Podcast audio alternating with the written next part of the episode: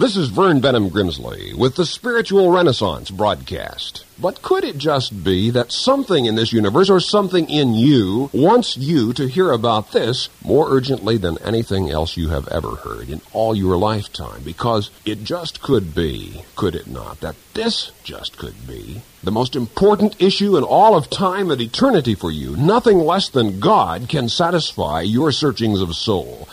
God loves you boundlessly with an almost blinding affection. And if you will dare to believe that, to believe in the fatherhood of God and the brotherhood of man, and begin in the most elementary sort of faith to live as the son or daughter of God you were born to be, and in truth you really are, your life and the world where you are can begin to change because you can begin to change it. You can be a new person, a new feeling of meaning and value and purpose and energy will surge in your soul. This commentary was sponsored by Spiritual Renaissance Broadcast Ministries.